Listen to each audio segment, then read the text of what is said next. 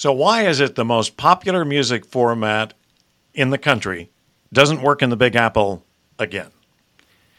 We got to mention the Facebook rebrand nonsense. What a mess. And Keith has some interesting observations on some moves at Bonneville. Welcome again. Each Tuesday and Thursday, we spend a few minutes talking about media. We give our opinions and our thoughts on both traditional media, radio, TV, print, you know that as well as the burgeoning new digital side of the business. I'm Jackson Weaver in Seattle. My co host is Keith Samuels, who is in Southern California. Keith, good morning. Good morning, Jackson. And for Thursday, November 4th, this is Media Insultant.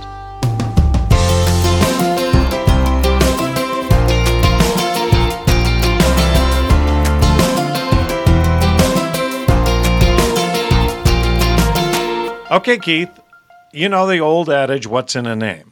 I mean, we coined media insultant as a play on media consultants because Lord knows there are a load, a load of those in the business. But then Facebook decides to change their corporate name. They chose what? Meta. Meta. Yeah. Okay. Yeah. So why did they choose Meta? What's the whole well, thinking that goes behind being Meta instead of Facebook?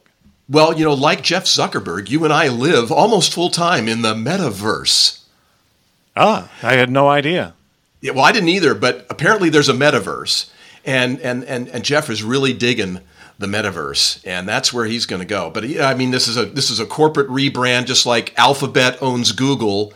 Hey, that wasn't Alphabet, that was Google. Go talk to the Google guys. And now Jeff can say that. Oh, that wasn't that wasn't me. I'm I'm in Meta. I'm in the metaverse if you got a problem with Facebook, go see the guy running Facebook or the gal running Facebook. And so, you know, it's just, it was, you know, completely lambasted, lampooned, otherwise abused over the weekend after the late, uh, after last week's uh, announcement of, uh, of the new name and the new kind of infinity logo thing that they've got. So I think, I think we should call ourselves Insultant Meta or, or Meta Insultant meta insultant or mm. uh, insulting the metaverse. I don't know, know, whatever. Come on, guys. We are what we are, and we tell you who we are. We're not on an odyssey at all. well, you know, uh, the thing I find interesting about this whole discussion is the press just goes crazy, and they have come up with all these theories as to why Facebook changed their name to Meta. And, you know, basically, you know, as I said to you the other day, uh, there's nothing to see here, folks. Let's move on. This is just this is just nonsense. You know, Mark Zuckerberg could change his garbage bag brand, and it would be a story. So yeah, yeah. It's just nonsense. uh, Bonneville's got uh, suddenly some real active promotions. We want to talk about that in just a few minutes. But 1st mm-hmm. Keith, you and I both have worked country stations over the years. In fact, I started uh, one of my original disc jockey jobs as a kid in high school was working for one of the first country stations north of the Mason Dixon up in Wisconsin. And that's another story in and of itself. But my point in this is that New York City is the largest media market in the country, and year after year, after attempt after attempt, a country station never makes it. And the latest thing is is Audacy's WNSH flipped from country to a classic hip hop format they called The Block, 94 7 mm-hmm. The Block. So no more country in the number one market in the country. And I guess my question is why? Why doesn't country work in New York City? Well, if, if you and I knew the answer to that question, you know, we'd be we'd be making a lot more money and living in the Big Apple and uh, and hosting big country acts. Like Garth Brooks goes to New York and you know he'll sell out Giant Stadium, he'll sell out Madison Square Garden. There are a lot of country listeners. Shall I say, closeted country listeners in New York? They just don't have uh, a big enough group to warrant having a station. But you know, it's interesting because you know there have been off and on eras when there were no there was no country station in New York, and it was always a big thing for the Country Music Association and other associations of our of our one of my favorite my favorite format. Oh my God, there's no country in New York. The media buyers won't, won't know what we sound like. They won't know the greatest hits. Well, you and I have both made national sales calls in the city of New York, and we go around all the big ad agencies and all the big uh, media buying companies in New York they all knew and understood the importance of country, where country was important and valuable. You know, where you had a viable country station, like you know Tucson or Phoenix, you know, or Seattle, where there are always a couple of country stations battling it out. Never had any problems in, in, in those calls, those sales calls, where you know the buyers never said to me, you know, because there isn't a station in New York, I don't know what your format's like. No, they all knew what our format was like, and they all knew how important we were, and they all spent a ton of money on us because they saw the value of our stations and they knew the value of the format. Just because it's not in New York it's in New Jersey. It's in Connecticut. It's upstate New York. It's around New York. It just isn't in New York City. I think we're all overwrought over this development, and I don't see it as that big a deal. By the way, you know, now they can stream all how many different country formats on Sirius. There's probably a half dozen country stations on Sirius. And you've got Pandora, and you've got Spotify, and you've got Apple Music. It's not like country isn't there. It just isn't on an over the air station in New York. Well, the, but, the I, question, you know, but Keith, the question is from a strategic standpoint for the broadcaster. You know, this was yeah. a, a signal that had some problems in, in Manhattan. Okay. So the the strategy would have seemed to me that might have worked is that you go in and you say, look, we're the only country station in the market. We got to be on every buy. Now, apparently, that's a strategy that doesn't work because I'm not the only one who would have thought of that.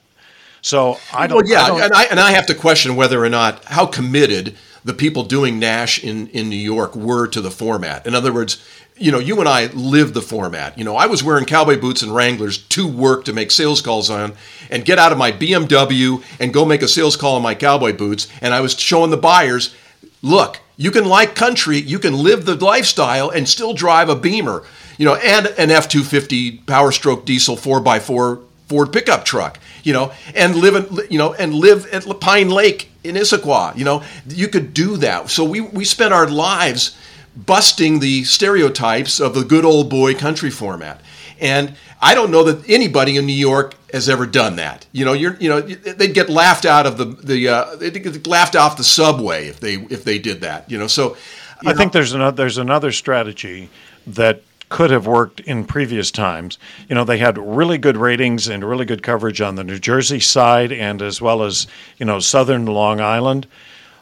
The problem is is that the reduction in small local uh, businesses, mm. the the guys with the local dealerships, the guys with the local lumber yards and the local home improvement and the local furniture, that's all national now. And whereas you used to be able to take a station like that, program country, and ignore Manhattan and just sell retail locally, there's not enough local retail mm-hmm. to make that strategy work. So, I mean, I think it's interesting, and there's some other factors. I just find it intriguing that the most popular format, most popular music format in the country, isn't working in New York, and candidly has had some problems in LA, as you know. Well, yeah, I mean, it's it's uh, uh, at least it's represented and it's on the air. But our our country station here in Los Angeles, uh, KKGO, Go Country 105, is 18th in the ratings. You know, they're they're lucky to be in the top 20. And I've worked for country stations where they were the number one in the market. It was right. a slam dunk. Um, you know, but even in even in Riverside, San Bernardino, where you know where you think there's a lot of country listeners, and there are, you know, K Frog Froggy is uh, is eighth in the market. You know, so it you know it's it's it's barely a top ten uh, radio station in the in the in, in an area where you think the demographics are perfect for it. So yeah, it's it's uh, it's well, it's not it's not easy everywhere, but you know, in, in L.A. in Southern California, you know, it, it, the market is 40 45 percent Hispanic. So there are Hispanic country listeners and there's Hispanic Latin radio Spanish language listeners. There just aren't enough to drive the format to be a top 10 station at this point.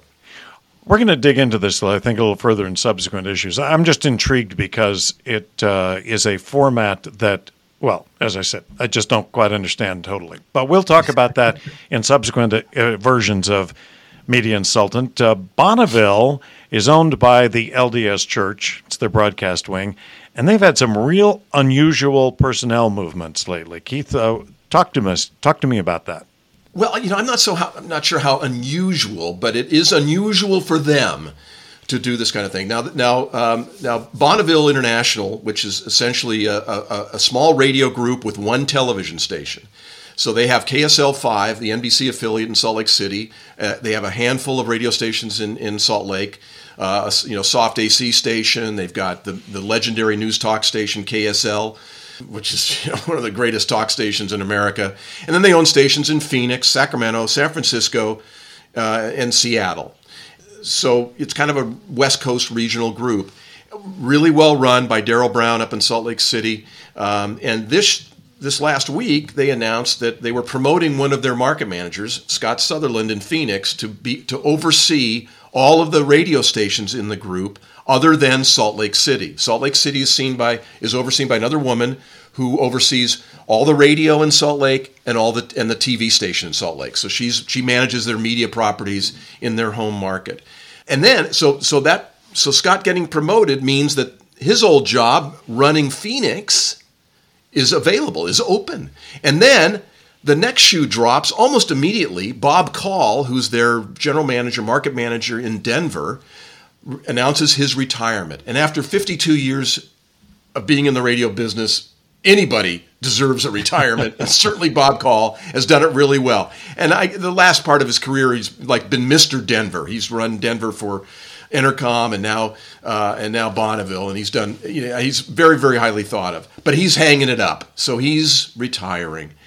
And now that job. So now all of a sudden, Bonneville has two big market manager jobs, Denver and Phoenix, open. And I've got to think that Darrell Brown and, and Scott Sutherland and, and, and, and the brain trust at Bonneville, you know, is not going to just do these things without having this already thought out. Who they're going to promote to be a market manager in either Denver or, or, or, or Phoenix, or who they're already planning on bringing in. You know, it just it doesn't seem like you know, hey, let's just promote Scott and then let's just post the job and see who can be our market manager in Phoenix. I don't I don't see it's it's kind of like when they when Dave Pridemore retired in Seattle, right? And they brought in uh, they promoted the DOS, the director of sales, to be the market manager. They don't they don't leave these jobs open for recruiting very often. In in San Francisco, they did a, a change, you know, switch out with Entercom. In that whole market rearrangement, they ended up, you know, hiring Val Maki, who was who had been out of work since. Uh, uh, you know, Emma Solar Station in, uh, in, in Los Angeles. So, uh, you know, I, I got to think that there's that, that there's there's things in place. But my word of advice, if Bonneville was listening, if Scooter in in, in Phoenix was listening, or if Darrell's listening in in Salt Lake, it's like, you know what? You, you can attract some seriously great management talent to these two jobs if you just kind of open it up and maybe look outside a little bit, like you did with Val. Okay, Val's a very capable manager, wonderful woman, very experienced. You know, and Steve DiNardo is their DOS in San Francisco, is a very experienced broadcaster and knows San Francisco. I, I'm, I'm just encouraging them to kind of open their eyes and see who they can bring in here. And I hope it just isn't a fait accompli that they're going to promote this person or that person, and it's just a matter of a couple of weeks of, you know, wink, wink, nod, nod, and then they do the press release. Well, yeah, and most most of these organizations get to be in a downward spiral, you know, because we've had so many problems recruiting for the past 10 years. So even if you open it up, Keith, let's be candid, you end up with the cream de la cream of a pretty depleted pool of managers. Most of the good people have defected, gone to other businesses, have uh, retired, whatever. So I, I agree with you. It would be nice to see him open it up a little bit, but we're not going to see that. You know, none well, of these, none of, you know, look at it. Look at the television side of it. Everybody just shuffles and moves people around. Nobody ever brings anybody new in. And if they do, three months later, they're blown out because they weren't part of the culture. And so, you know, these companies, the culture is more important than anything. Yeah, I think so. But also, you know, there are people that that can fit that culture, and like Val Maki, okay, um, and you, you know, if I'm shocked that you haven't already gotten a call from Scott about Denver about Phoenix. You know, um, wh- why wouldn't you go out to some of these really top leading leaders in the business? You can have your pick. You know, you literally can have your pick of the best because Bonneville is so stable, so secure, so well funded, so well managed. They really are. They are a great radio operator and they're a great television station operator in Salt Lake. You know, and find somebody like that, like you, that could come in and just go, you know, at least give Jackson a call, sound him out. You know, you know, heaven well, forbid I'm, they I'm, call they call me to ask me who they think they should hire. You know, because I, I, got I got two guys I refer to them like right now for Phoenix. That would be a no brainer. But will they make that call, yeah. or well, will they? You know, they just keep it in the family. Well, I, I'm, I'm flattered by your support and by your, your comment. Unfortunately, to take either one of those jobs, I'd have to take a step down from hosting and co-hosting with you, Media Consultant. So probably not going to happen. but that's yeah. it for Thursday, Keith. Uh, we're a production of InTown Media, and we appreciate any comments anytime at Jackson at InTown Media or ping us on LinkedIn. That works just as well.